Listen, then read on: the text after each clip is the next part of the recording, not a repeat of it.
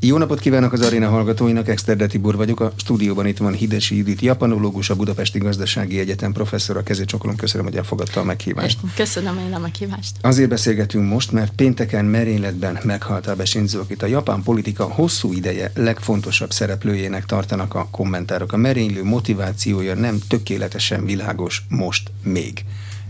Mit kell tudnunk Abe Shinzo-ról? Hát jól mondta, azért, mert a japán politika, különösen a második világháború utáni japán politikai élet meghatározó személyisége volt, és lehet azt mondani, hogy talán a legfontosabb személyisége, egy nagyon régi és köztiszteletben álló politikus dinasztiának a sarja, akiknek a választókörzete az a Yamaguchi prefektúra, tehát a Honshu szigetnek a legdélebbi kis prefektúrája, hagyományosan ők mindig ott kaptak képviselői helyeket, de az egész családot átszőtte a politika, anyai nagyapja Kisi Nobusuke miniszterelnök volt, 1960-tól 63-ig édesapja Abe Shintaro külügyminiszter volt, nagybátyja Sato Eisaku miniszterelnök volt, a testvéröccse Kisi Nobuo jelenleg is védelmi miniszter, tehát ő egy ilyen a politikába beleszületett és abban nevelkedett. Két alkalommal alakított kormányt Abe Shinzo. A Koizumi kormány mandátumának lejárta után ő vette át 2006-ban, mint az LDP akkori elnöke a kormányt, és akkor ő csúcsot döntött abban, hogy 52 éves volt csak, és Japánban ez nagyon fiatalkornak számít egy miniszterelnöknek, de az a az időszaka, az az első Abe kormány, ez nem volt hosszú életű, egy évig tartott, és aztán 2012-ben került ő újra hatalomba, 2012. decemberében, akkor viszont attól lett rekordgyőztes, hogy ő lett a leghosszabban regnáló miniszterelnök Japánba azzal, hogy 2020. augusztus 28-án mondott le, egészségi okok miatt kivárta, hogy túllépje ezt a határt, hogy ő a leghosszabban regnáló miniszterelnök, és hát ez, ez, hogy ilyen hosszú volt, ennek azért van jelentősége, mert az Abe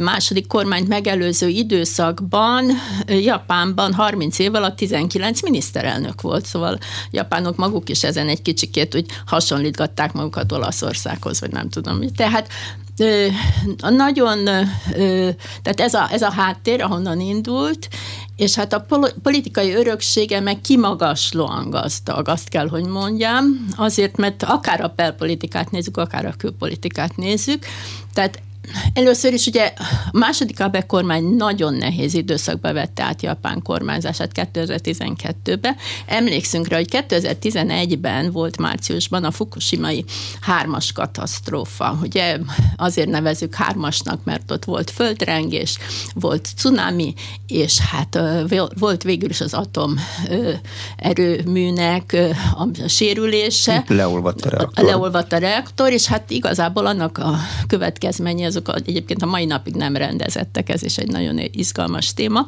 de tehát egy ö, megrendült ország ö, ö, hagyatékát vette át 2012-ben, és Hát szerintem igazából ez volt az egyik ok, hogy ő ennyire ö, szorgalmazta az olimpiának a megrendezését. Tudnék, akkor 2011-ben annyira a japánok identitás tudata vagy önbizalma annyira megrengett, hogy úgy, úgy érezte talán, ezt ugyan nem mondta, de én, én így éreztem ki, hogy, hogy ez lenne egy, egy olyan kohéziós erő, ami újra összerántaná a társadalmat, és adna a társadalomnak egy ilyen bizonyítási lehetőséget, egy sikeres olimpia rendezés. Tehát akkor ő ráállt arra 2012-ben, hogy egy, a gazdaságot, ami recesszióban volt, akkor már több mint egy évtizede, sőt két évtizede helyrehozza, hogy az olimpiát megrendezik, hogy a külpolitikában is fontos lépéseket kezdeményez, tehát egy borzasztó koncepciózus vízióval rendelkező államférfi volt. De a, ugye liberális demokrata pártnak Igen. hívják Igen. a pártjának a nevét. Ez a mi fogalmainkkal megérthető, hogy ez körülbelül milyen politikai irányvonal? Ez egy jobboldali konzervatív párt, tehát erre szokták mondani, hogy se nem liberális, se nem demokrata, de 1950-ben, tehát a háború után alakult ez a párt, Japán konzervatív pártja, de a legerősebb, tehát gyakor, majdnem, hogy, majdnem, hogy megszakítás nélkül az LDP a kormányzó párt, volt egy-két ilyen rövid, egy-egy éves szakasz, amikor nem, de különben konzervatív politikusok gyülekezete. Na most az LDP nagyon erős, nem egységes, azt kell, hogy mondjam, azért, mert nagyon sok frakció van a párton belül és egy-egy frakció élén pedig vezető politikusok állnak, és történetesen az Abe Shinzo vezette frakció az LDP-nél belül, az volt a legerősebb. És az, hogy ilyen hosszú frakció. ideig képes volt kormányon maradni, az azt is jelenti, hogy mint egy politikai teljesítményként egyben tudta tartani? Igen, De? Igen, abszolút egybe tudta tartani, és annak ellenére, hogy a népszerűségének voltak mélypontjai, de, de ő, is, ő is, mint egész Japán, egy főnix típusú ö, karakter volt, tehát fel tudott állni, fel tudott állni, és ö, tudott az embereknek, karizmatikus ember volt.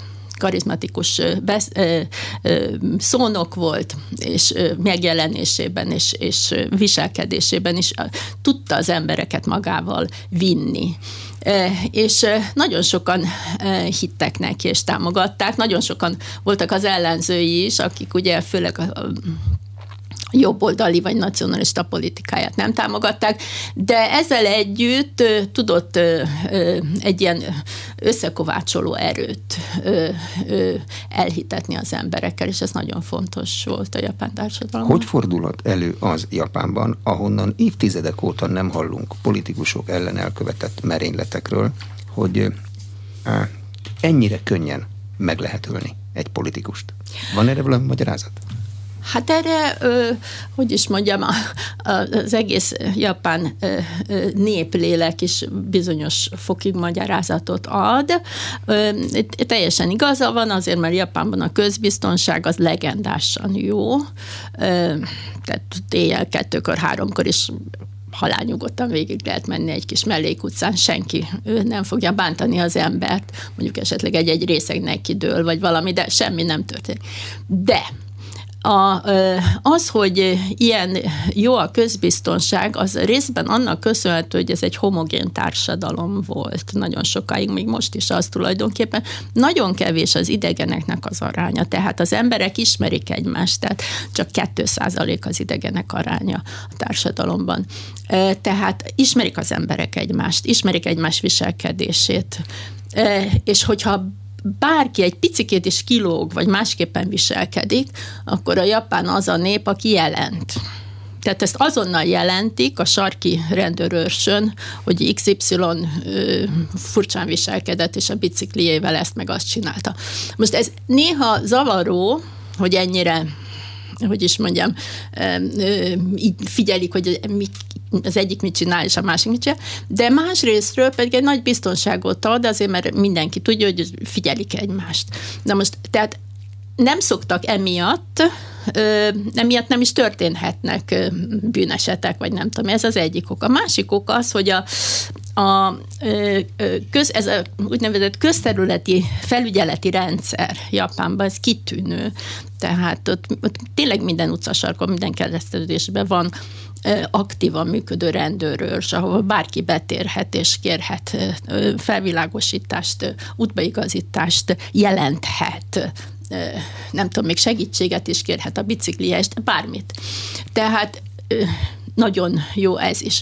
Azon kívül a politikusoknak, a, a, tehát a japán politikusi kultúra, vagy kampánykultúra, az más, mondjuk, mint ami az Egyesült Államokban, vagy, vagy Európában is akár van. A képeken azt láttuk, hogy a beszédet mondó Tábesinzó mögött másfél-két méterre zajlik az utcaforgalma. Úgy van. De ez teljesen elképzelhetetlen volna. Úgy van, teljesen elképzelhetetlen, de az embereknek, tehát a japánoknak egymás iránt, azt nem mondom, hogy a külföldiek iránt, de egymás iránt nagyon nagy a bizalma.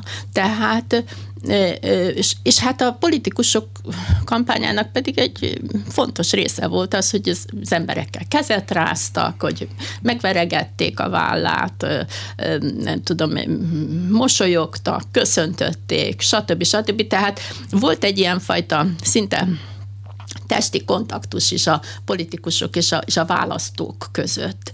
És, és hát ez nagyon jól működött. Az utolsó nagy-nagy politikai merénylet az 1932. március 15-én volt, amit azóta is a történelem könyvek jegyeznek, tehát majdnem száz éve. Hát jó, azóta egy-kettő volt, de azok nagyon sokszor ezek az esetek, ezek inkább a jakuzákhoz, tehát a japán mafiához köthetők. Tudnék, nem is lehetett, tehát Japánban nem lehet fegyvert viselni, ugye nincs fegyverviselés.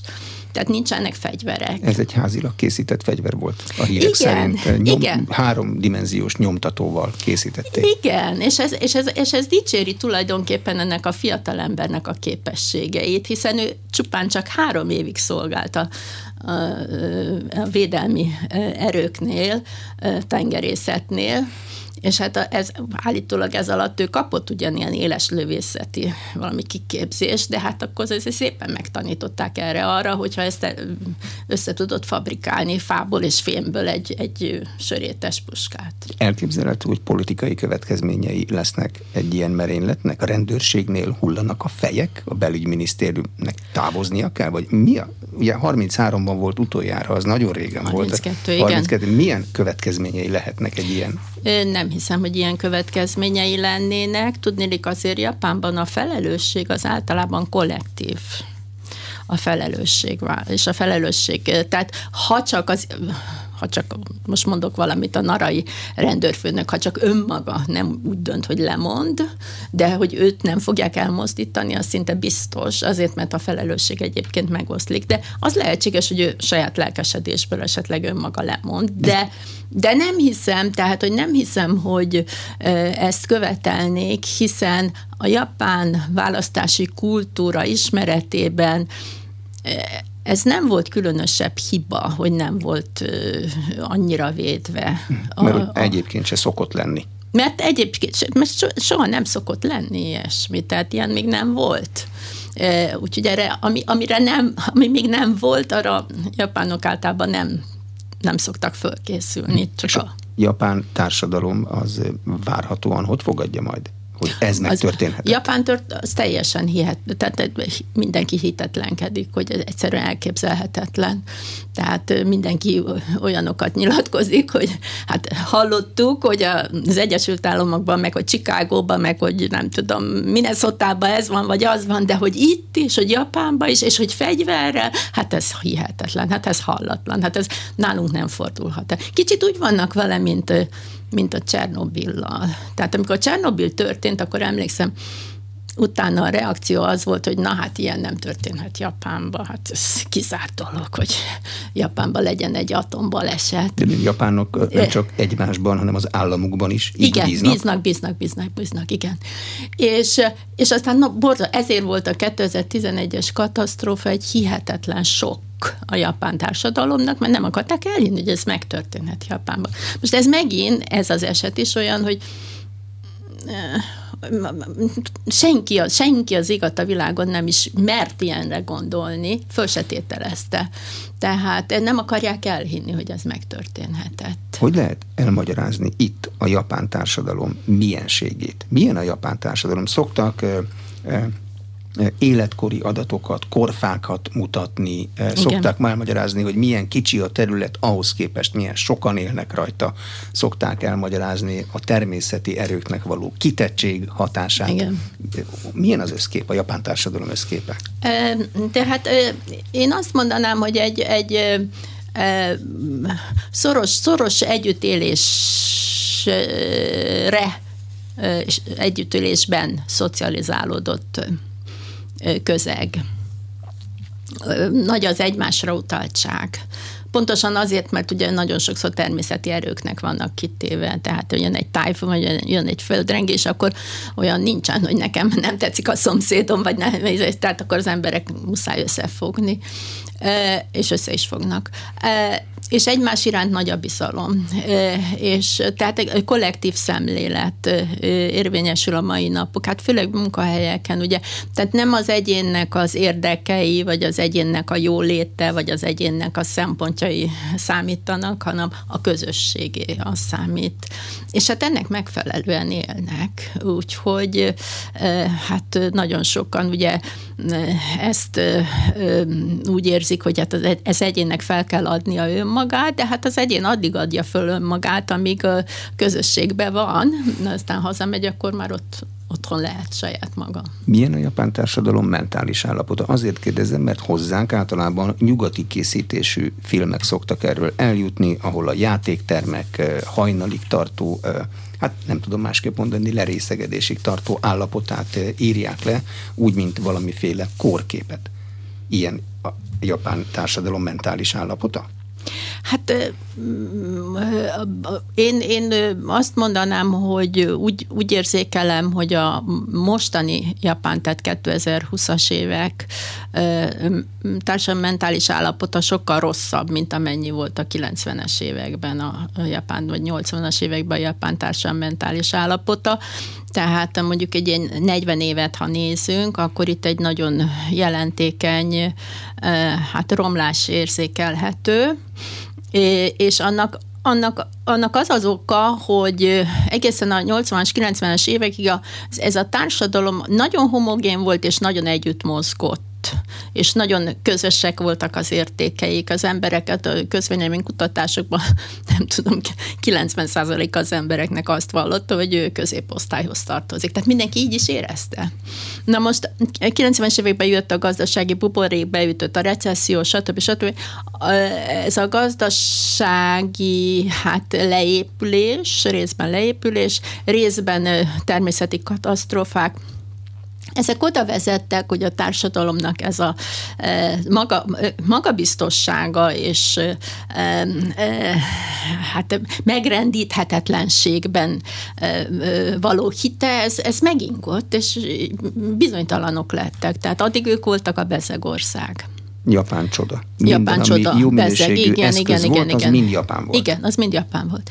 És aztán 90-es évektől ez úgy lassan úgy erodálódott ez a dolog, és hát ezt nagyon nehéz tudomásul venni, és akkor úgy egyre másra jöttek ilyen csapások, vagy tragédiák, és hát ezért volt nagyon fontos, és akkor most visszatérek Abe Shinzo-ra, tehát ezért volt nagy, nagyon fontos, hogy Abe Shinzo az embereknek hitet tudott adni, hogy, hogy igenis ki fogunk lábalni a gazdasági recesszióból, meghirdette az Abenomics programot, ugye ez az ő gazdasági programja volt, harcolt az olimpiáért, és végül megkapta a japán rendezési jogot, és hát így bizonyítani akart ugye a világnak, és, és, és, és sok japán ugye benne látott egy vezetőt, akit, akit lehet követni. És végül is tudott bizonyítani a világnak, és ez már a politikai politikai örökségének a kérdése? A világnak tudott bizonyítani, a saját társadalmának nem feltétlenül. A tudnélik, Japánt ő vissza helyezte hogy is mondjam, a, a, a régi dicsőségbe visszaállította egy kicsit Japánt. Nagyon jó volt, a külpolitikai kapcsolatai kitűnőek voltak és eredményesek az ő külpolitikai tevékenysége.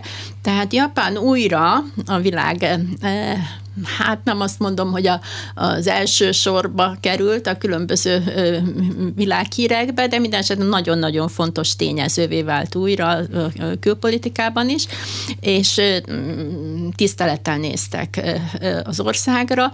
A belpolitikában ott részben ez az Abenomics program, amit ő meghirdetett, ez, ennek voltak eredményei, Például ezen belül volt önnek a Viminomics programja, ami hogy a nőket, nőknek a, a tudását és képességeit jobban ki kell használni, nőket munkába kéne állítani, ez volt az idea mögötte, aminek sok-sok oka volt, mert nagyon nagy munkaerő hiánya alakult ki, aminek rengeteg oka van, de tény az, hogy például egy csomó ilyen új dolgot, ami addig elképzelhetetlen volt a Japán, azt, azt ő próbált meg, megvalósítani, bevezetni.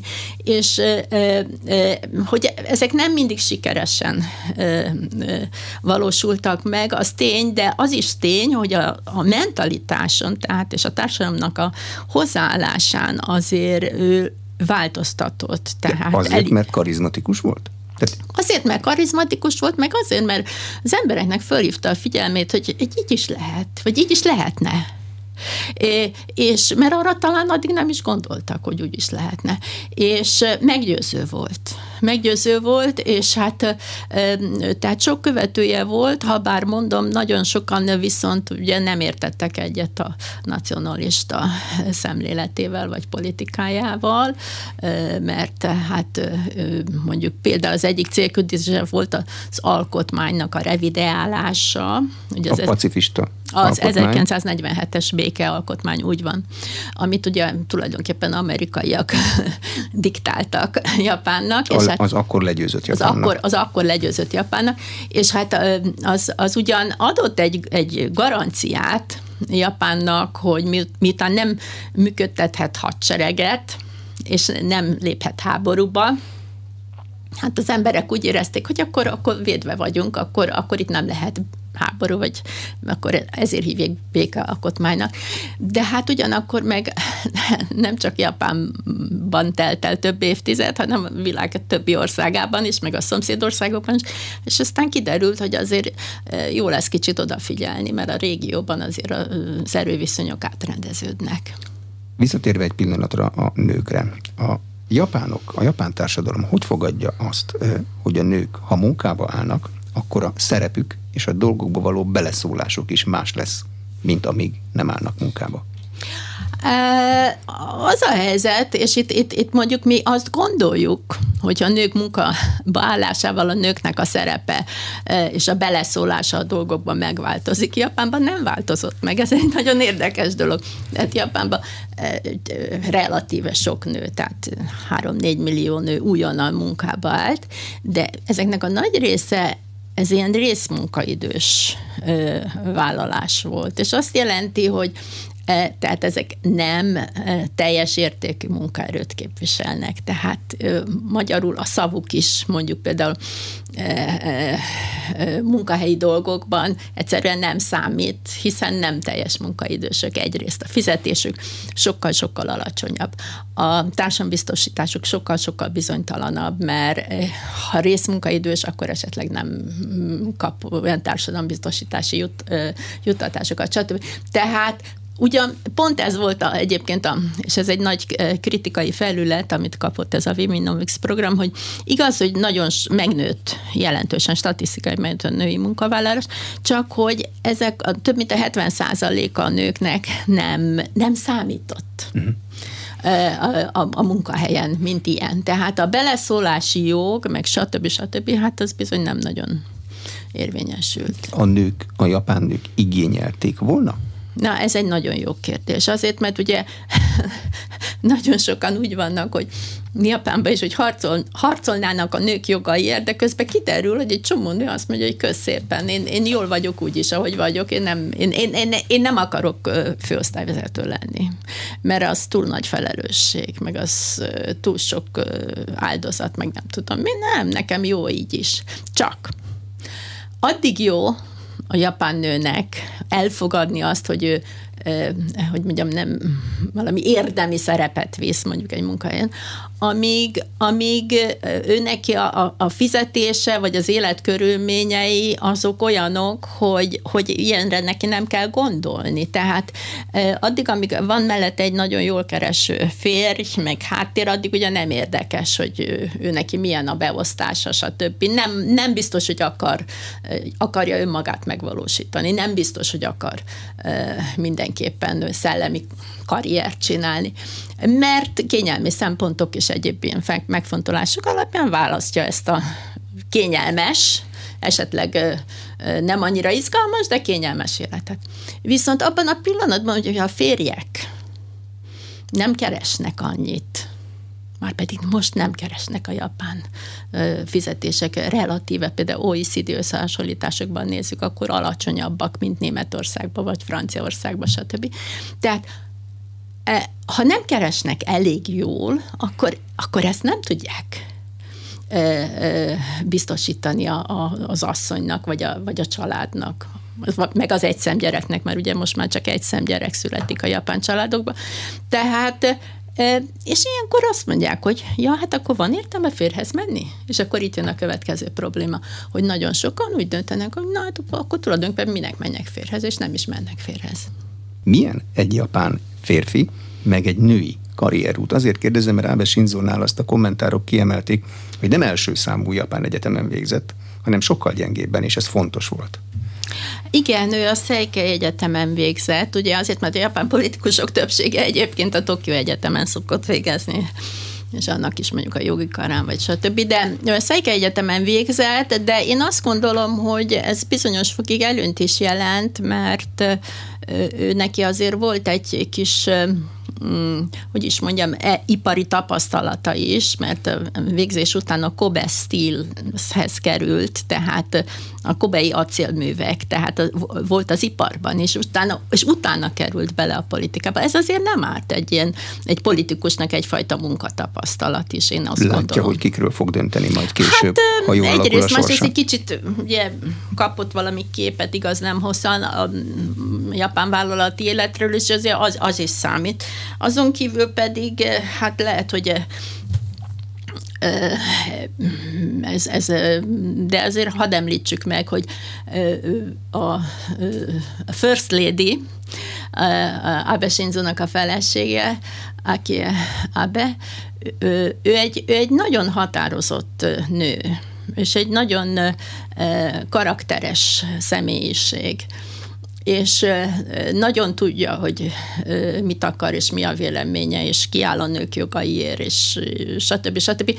Tehát ő, ő a, a magánéletében is tehát nem ezt a, nem ezt a engedelmes, alázatos japán feleséget választotta, hanem egy, egy ilyen karakteres személyiséget. Na most én azt hiszem, hogy azért ennek is volt hatása, hogy látta, Abe Shinzo is látta, hogy a nők igazából mennyire erősek is tudnak lenni, és mennyire igenis van véleményük, és ki tudnak állni a jogaikért, stb. stb. Tehát ilyen példát is látott maga előtt, ez, azt hiszem ez is fontos lehetett.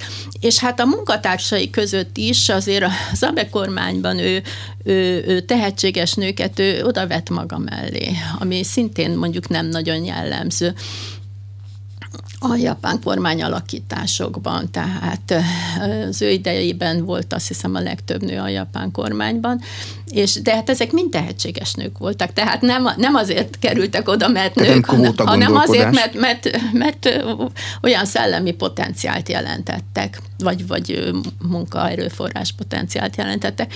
Tehát ő felismerte ezt, és, és ettől nem, nem félt, és ezt próbálta volna ezt a potenciált kihasználni.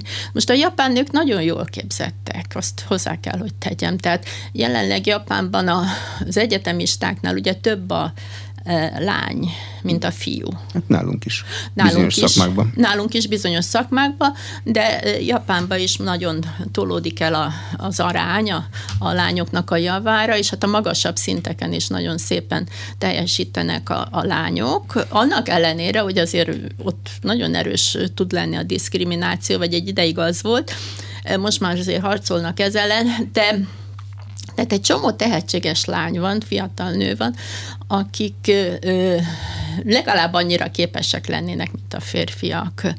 De van a japán foglalkoztatáspolitikának egy ilyen sajátossága, hogy már a felvételnél, hogyha bekerülök egy vállalathoz vagy céghez, ott igazából eldől, hogy engem milyen, eh, hogy is mondjam, trekkre, tehát milyen vonalra állítanak, hogy egy olyan vonalra, ahol az előléptetések rendszerébe fogok élni, vagy pedig egy olyan vonal, amire hát ilyen office lady, tehát ilyen irodai alkalmazott vonal, ahol nincs szakmai előrehaladás, ott egy stabil, akárhol több évtizedes irodai munka van.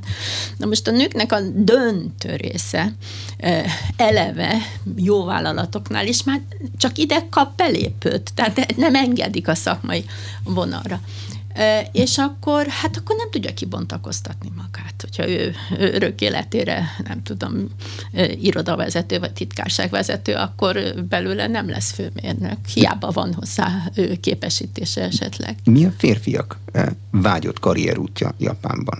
Ahhoz képest itt nálunk ugye úgy van, hogy el lehet menni az állami szférába, egy stabil rendszerbe, el lehet menni a vállalkozói szférába, az egy nem olyan stabil rendszer, el lehet menni a multiknál, az is egy stabil, ott van előléptetési rendszer, több út van. Japánban uh-huh. hogy néz ez ki?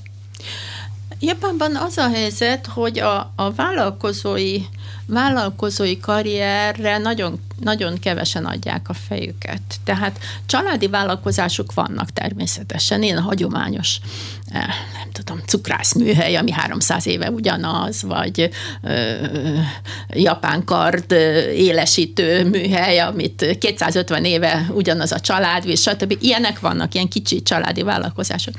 De új, tehát úgynevezett startup jellegű vállalkozás nagyon-nagyon ritka Japánban. Ennek rengeteg szociálpszichológiai és hát gazdaságszerkezeti oka van. A japán férfiaknak az ideál az az, és ezeket hívják salarymannek, tehát hogy salaryman, tehát aki fizetésből él, az az, hogy valamilyen vállalatnál, akár Japán, akár multi, elhelyezkedik, és akkor ő szépen így megy föl a, rang, a rangrétrán, és akkor eh, hát a, a, régen az volt az ideál, hogy élete végéig ugyanannál a vállalatnál van, és akkor szépen onnan megy nyugdíjba, biztosítva van egész életére az elhelyezkedése, a vállalat támogatja őt esetleg a személyes mm, tervei megvalósításában mondjuk lakáskölcsönt biztosít, vagy én nem tudom, milyen különböző családtámogatási megoldásokat is kínál. Tehát a totális biztonság. Tehát a foglalkoztatási biztonság, ez, ez volt a régen az ideál. Na most ez ugyan nem izgalmas, meg nem ad lehetőséget egyéni ötletek kibontakoztatására, viszont egy fix dolog, és lehet rá számítani lehetett rá számítani. Csak ugye beütött a recesszió a 90-es évekbe, és egy csomó vállalat nem bírta ezt, hogy ez az, ez az úgynevezett élethosszig tartó foglalkoztatási rendszert, tehát nem, nem tudták már biztosítani, és akkor kiderült, hogy, hogy Japánban is át kell térni arra, mint ami világ legtöbb országában van, hogy bizony e, egyre több az úgynevezett szerződéses e, foglalkoztatás, tehát hogy ennyi évre veszik föl, vagy annyi évre veszik veszik fel, és az alatt neki bizonyítani kell. Na mostan ez a korábbi, ami volt, ez a ö, élethosszig tartó foglalkoztatás, ugye olyan szempontból is biztonságos volt, hogy nem, nem, nem volt nem, tehát nem, nem értesz az ember azt a kényszert, hogy nekem minden áron ö, okosabbnak kell lennem a többiekkel. Inkább az volt az elvárás, hogy a menjek a tömeggel, menjek a csoporttal, ne, ne, ne okoskodjak, hanem simuljak bele, és menjek. Legyek megbízható. Legyek megbízható. Ez volt a, ez volt a fő szempont. Most ez az új világban, ami most van, ez nem elég, hogy legyek megbízható. Itt most már teljesíteni kell. Most ezt sokan nem szeretik, mert félnek tőle, ugye? Hát egyébként az oktatási rendszer, azt kell, hogy mondjam, az oktatási rendszer se, tehát nem ezeket a kreatív emberek nevelésére van beállva. Japánban se? Japánban abszolút nem. Hát ott abszolút nem. Hát Japánban ugye még most is az oktatási rendszerben nagyon erős elem a úgynevezett bifláztatás, vagy tehát, hogy meg, megtanulni dolgokat, lexikai tudást felszedni, stb. stb. És hát eh, ahhoz, hogy valaki kreatív legyen, tehát nem, nem, nem, nyitják meg a kapukat, hogy annál jobb mennél kreatívabb. Ha kreatív vagy, akkor kilogsz a tömegből Az Japánban baj? Az nagyon nagy baj. Az nagyon nagy baj. Az mindennél nagyobb baj. A, az is baj, ha jobb vagy, az is baj, ha rosszabb vagy. Tehát neked a tömeggel együtt kell menni vagy a kollektívával, vagy a csoporttal, nem tudom, minek nevezzük. Tehát e, nem szabad nagyon okosnak lenni, mert hogyha nagyon okos vagyok, akkor kivet engem a rendszer. Az intézményrendszer is kivet. Tehát a munkahelyeken, a munkafelvételnél se szeretik a nagyon okosakat. Úgyhogy ezt... Időnként borzasztó adatok jönnek japán iskolások öngyilkosságáról. Az a múlt év volt. Elmúlt? Igen. Ez a, öngyilkos most nem azért öngyilkos, mert nem, nem jók a tanulmány eredményei, hanem most azért öngyilkos, mert esetleg boldogtalan, vagy nem tudom. De az azért múlt el, mert olyan nagy demográfiai baj van, tehát annyira radikálisan csökken a lakosság, és ezen belül ugye a fiatalok száma, tehát ez a korfa ugye nagyon megváltozott, és hát a fiataloknak a részaránya az egyre csökken, tehát most már az egyetemekre vagy, vagy főiskolákra nem, nincs az a harc a bekerülésért, mint ami régen volt, és sőt, most már egy csomó egyetem próbálja ugyan megőrizni, mint hogyha nagyon szigorú felvételi rendszer lenne, de valójában inkább az egyetemek azok, akik hajszolják a diákokat, tehát hogy próbálnak minél többet becsábítani.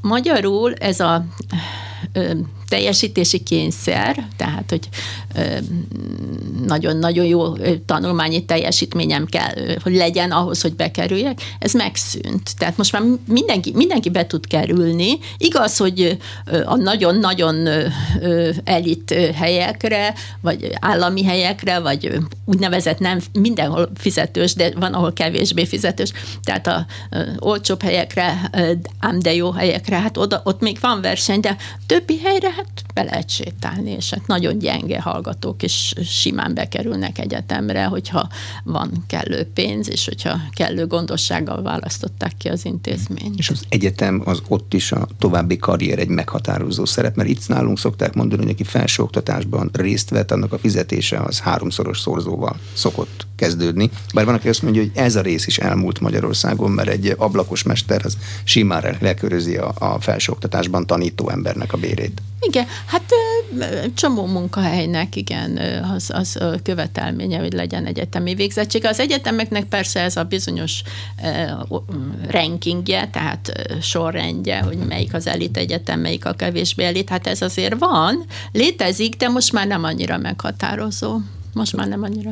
Hol van Japán helye a régióban? A háború után, a háborúban is azt láttuk, hogy Japán egy erős, militáns, hódító hatalomként lép föl. Utána jött a háborús vereség, és az amerikaiak által írt pacifista alkotmány, ami nem engedett még csak fegyveres, komoly, támadó jellegű fegyveres erőt se építeni. De hát ott van Kína. Uh-huh. Milyen a japán eh, geopolitikai helyzet? Hát ez nagyon megváltozott. Hát ugye 80-as, 90-es évekig Japán ugye gazdaságilag annyira kitűnően teljesített, hogy tényleg csodára jártak mindenhonnan a világból, és hát a japánoknak ez egy őr, őrült nagy önbizalmat adott. Japán volt a vezérlúd, így, így mondták a közgazdászok, aki ugye röpült, és a többiek ázsiai kistigrisek, azok röpültek, utána próbálták őt követni, a feltörekvő vagy gazdaságok, de ez a recesszió, ami ugye elkezdődött a 90-es években, ilyen ingatlan buborék kipattanása, stb. stb. Ez azért tehát Japán egy nagyon irigyelt, de példa volt nagyon sok ázsiai ország számára egészen 90-es évekig. És aztán amikor így megingott ez a vezető szerep a gazdaságban is, ami aztán oda vezetett, hogy 2010-ben addig Japán volt a világ második legnagyobb gazdasága, ez az USA után. Tehát, és 2010-ben ezt átvette az ő helyét Kína és Japán visszacsúszott a harmadik helyre. Na, az egy nagyon nagy, pof, hogy úgy mondjam, pofon volt, vagy sok volt a, a japán imás számára, hogy úristen, már nem mi vagyunk az USA után a legjobbak a világon, és akkor nagyon hát ez nagyon megrendítette a japánokat, és akkor még ez volt 2010 és 2011-ben jött a fukushimai katasztrófa. Tehát ez a két dolog, ez nagyon erős volt a társadalom számára, mint csapás. És akkor, amikor egy kicsit meggyengült tehát Japánnak ez a gazdasági ereje, akkor ugye el, kezdtek előjönni problémák, amelyek így rejtve voltak addig, mert az ázsiai országok ugye csak, csak fölnéztek rá odáig. De utána ez a zsigeri ellenszer, hadd fogalmazzak így, ami azért megvolt az ázsiai népekben, főleg történelmi okok miatt és főleg azért, mert Japán azért ne felejtsük el, hogy második világháború megelőzően, tehát a militarista korszakában gyarmatosító volt egy csomó ázsiai országban. Tehát ez a zsigeri ellenszenvez kezdett előjönni, és ez elő is jött sok helyütt, és hát ennek hangot adtak sok helyütt, Úgyhogy Japán már többé nem az az etalon volt, vagy amit, mint, ami, mint ami addig, ugye? Tehát ez megrendült más népeknek is a, a, az imázsában ez a japán kép, és hát ezt, ezt, ezt nagyon nehéz tudomásul venni Japánnak is. Igen, Kína nagyon erősödik, tehát ez az egyik, a 2011-es, hogy Kína lett a második legerősebb gazdaság a GDP arányosan a világban, ugye ez egy nagy ö, ö, ö, csapás volt, és hát Japán a harmadik helyen, de hát még nem tudjuk, hogy az a harmadik hely meddig tart mert ugye, tehát nem csak a japán helyzete belül változik, hanem a környező országok elsősorban az erősödése, illetve az átrendeződések, hát azok a japán pozícióit bizony-bizony sok tekintetben gyengítik. És hát ezt azért Kína nagyon erősen kihasználja. Meg hát Kínának ugye nem csak a gazdasági ereje, hanem a politikai ereje, meg a katonai ereje is ott lebeg Japán szomszédságában. Aztán Japánnak ott van a nagy probléma Dél-Korea, akivel év, mondjuk úgy, hogy évszázados, évtizedes, több sok-sok évtizedes ugye, konfliktusai vannak, akkor ott van Oroszország alap problémája, a Kurili szigetek, ami a mai napig nincsen rendezve béke megállapodás szintjén, tehát az még mindig nem egy elrendezett viszony. Akkor ott van Észak-Koreával a viszonya, hogy Észak-Koreában még a mai napig is vannak olyan élnek alig, hanem olyan japánok, akit az észak-koreaiak annak idején elraboltak, és évtizedek harca ellenére nem adtak vissza Japánnak, tehát ez is egy olyan probléma, ami egy ilyen függő probléma. Tehát... De milyen a japán külpolitika iránya? Abe Shinzo-ról mondták azt, hogy megpróbálta valamilyen módon a haderőfejlesztést újra elkezdeni, hogy az egyébként sikeresnek mondott külpolitikájának legyen egy támasztéka, ami egy ütőképes hadsereg, ami eddig nem volt. Ez a japán külpolitika megpróbálta rendezni kapcsolatait az Egyesült Államokkal, ami hagyományosan nagyon jó, bár volt egy időszak, amikor kevésbé. Szóval mi a külpolitikája most Japánnak? E- Hát amit Abe Shinzo elkezdett, az tulajdonképpen most, ugye ut- utána Abe Shinzo után egy évig volt Suga Yoshida, és utána most pedig Kishida Fumio a miniszterelnök. Tulajdonképpen ők folytatták olyan tekintetben, hogy valóban Japán számára a legfontosabb partner az Egyesült Államok, és hát az Egyesült Államokkal való, ez szinte minden politikus el szokta mondani már a kampánybeszédekbe is, de aztán később meg pláne. Az Egyesült Államok most is állomásoztat kb. 50 ezer főt Japán szigeteken, ugye ezeknek 62%-a Okinaván van, de a főparancsnokság az közvetlenül uh, Tokió uh, déli részén, tehát az Jokotában van, tehát egész uh, Tokió mellett, és hát Ezekre azért van szükség, mert úgy érzik, hogy addig, amíg őket ezek az állomásozó amerikaiak meg tudnák védeni bármiféle támadástól, hiszen ő nekik maguknak nem lehet hadserege. Ugye az alkotmány szerint nem lehet, hogy lehet védelmi erők, az van, de de hadseregük tulajdonképpen nincs, és hát ezért, hát ugye ez a magyarázat, hogy ezért van szükség az amerikaiak jelenlétére, amit persze a közvélemény nem mindig üdvözöl, és hát nagyon sokszor vannak tiltakozások. Mert... háborús ellenfelek voltak. A Japánra háborús... Amerika dobott atombombát. Úgy van, Kettőt. úgy van, úgy van, úgy van, úgy van.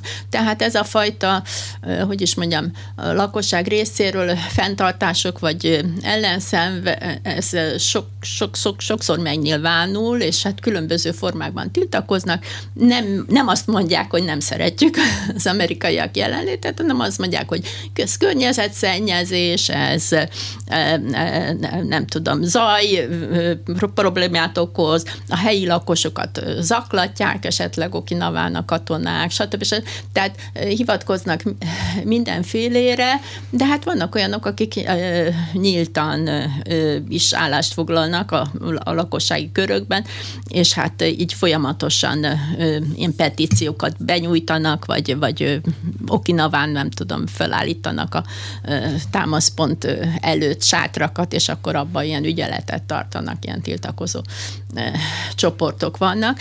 Nem sok sikerrel természetesen, de az az a helyzet, hogy Japán az hiába ugye mondtuk, hogy nincs hadserege, csak védelmi erők vannak. Igen ám, de ugye a védelmi erők az kb. 260 ezer ember, hogyha jól tudom. Ez, ezek önkéntesek, miután nincsen sorkatonai szolgálat, ugye? Ezek önkéntesek, és hát egyébként ez a Yamagami Tetsuya, aki a merényleje volt az Abashinzonak, az is egy ebből volt. a kontingensből származó valaki. Tehát ezek, ezek védelmi erők, de hát ugyanakkor a kiképzésük persze komoly, viszont ezek a védelmi erőknek a büdzséje, ez nagyon limitált. Ugye az alkotmány miatt, 9. cikke, csak egy százalékot költhet Japán hivatalosan e, ilyen célokra. Na mostan persze itt mm, okosok szokták mondani, hogy hát igen ám, de hát lehet azért azt e, egy kicsit ugye büdzsét azt mismásolni úgy is, hogy például az R&D, tehát a Research and Development, tehát kutatásfejlesztés, ami e, például ezen belül Abba zajlana. hadipari hadipari, az is egy más soron van elkönyvelve, mint kutatásfejlesztés, tehát mint általában, hogy nem tudom, műszaki kutatásfejlesztés, és ez, az nem jelenik meg. Na mindegy, elég az, hogy ami most van, és akkor itt visszacsatolhatunk most a, a tegnap zajlott, tehát vasárnap, július 10-én zajlott felsőházi választásokhoz, hogy, hogy hát ezt az egyszázalékos büdzsét, ezt már Abe Shinzo elkezdte, nem tudta befejezni, hogy ezt fel kéne emelni legalább két százalékra, ami a NATO tagoknál elvárás. Ami a NATO tagoknál elvárás. Két százalékra fel kéne emelni, és, és hogy ehhez ugye akarná a törvényhozásnak, és hát a lakosságnak is a jóváhagyását. A törvényhozás részéről mind a két, tehát alsó-felső házban is kétharmados többség kell hozzá, ennek a jóváhagyásához, és a lakosság részéről pedig, ha szavaz a lakosság, akkor pedig a többség kell. Egyszerű többség. Egyszerű többség. Na most, de hát ezt lefolytatni, meg leszavaztatni, meg stb. azért ez nem olyan gyorsan megy. Na, most jelenleg Kína négyszer annyit költ hadifejlesztésekre, mint Japán. Na most, tehát Japán azért érzi, hogy valamit kellene neki tenni, csak mondom, ilyen törvényi korlátok is vannak, és hát van a lakossági ellenállás, mert a lakosoknak egy része úgy érzi, hogy abban a pillanatban, hogy ők hozzájárulnak a, hát úgynevezett véd, mondjuk, hogy védelmi kiadások. A védelmi kiadások expanziójához, kiterjesztéséhez, akkor kvázi hozzájárulnak ahhoz is, hogy a béke alkotmány megszűnjék, és hogy Japán ne legyen többet a béke országa. Tehát félnek az embereket mindenféle háborútól, meg ennek a kiterjesztésétől. Na, és hát most visszatérve, ugye tegnap volt a felsőházi választás, ami azt jelenti, hogy a felsőházban egyébként részben a Shinzo meggyilkolásának tudhatóan be, hiszen nagyon sokan most kvázi, hogy is mondjam, szimpátiából is az LDP-re szavaztak. Tehát az LDP és a vele koalícióban lévő Komeito Komeito párt, tehát ez az úgynevezett kormányzó koalíció, ez a kormányzó koalíció, ez egy nagyon kényelmes többséget szerzett a tegnapi választásokon, és ez miért fontos? Ez azért fontos, mert így a jelenlegi kormányfő, tehát Kishida Fumio, mindenféle olyan ötletet, ami, ami az ő hát, ö, ö, politikai arzenáljába tartozik, beleértve a belföldi úgynevezett új kapitalizmus programját, ami egy ilyen gazdaság élénkítési program, meg a külpolitikát, illetve az alkotmánymódosítást, ami hát egyébként összefügg a külpolitikával, ezt ő sokkal könnyebben tudja majd átvinni. Ő neki most még három éve van, tehát három év múlva 2015-ben lesz a következő LDP választás, Liberális Demokrata Párt választás, hogy három év alatt hát rengeteget lehet még tenni, és hogyha ő neki van egy kényelmes LDP, illetve hát mondjuk így, hogy kormányz, kormányzó koalíció többsége, akkor az, ezek az ötletek sokkal könnyebben megvalósíthatóak. Köszönöm szépen. Az elmúlt egy órában Hidesi Judit japanológus, a Budapesti Gazdasági Egyetem professzora volt az Inforádió arénájának vendége. A beszélgetést a rádióban most felvételről hallották, és az infostart.hu oldalon is figyelemmel kísérletik. A műsor elkészítésében Király István Dániel szerkesztő kollégám vett részt a főszerkesztő Módos Márton. Köszönöm a figyelmet, Exterde Tibor vagyok.